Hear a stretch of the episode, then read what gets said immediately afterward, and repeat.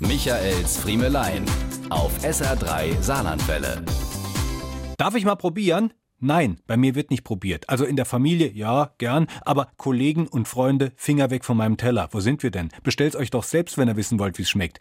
Erst kürzlich hatten wir nach Drehschluss wieder die Situation, dass wir mit den beteiligten Kollegen abends im Restaurant am Tisch saßen und einer die glorreiche Idee hatte, man könne sich doch gemeinsam eine große Vorspeisenplatte teilen. Mit dem neckischen Hinweis, dann könne ja jeder von allem picken.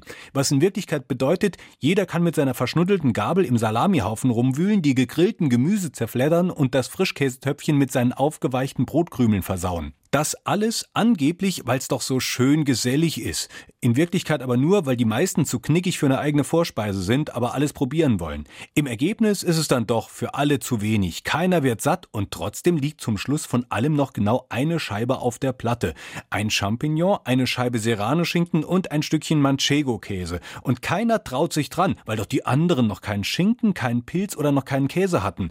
Denn natürlich hat man für fünf Personen die Vorspeisenplatte für vier bestellt. Das reicht doch allemont. Michaels Friemelein. Jede Woche neu auf SR3 Saarlandwelle.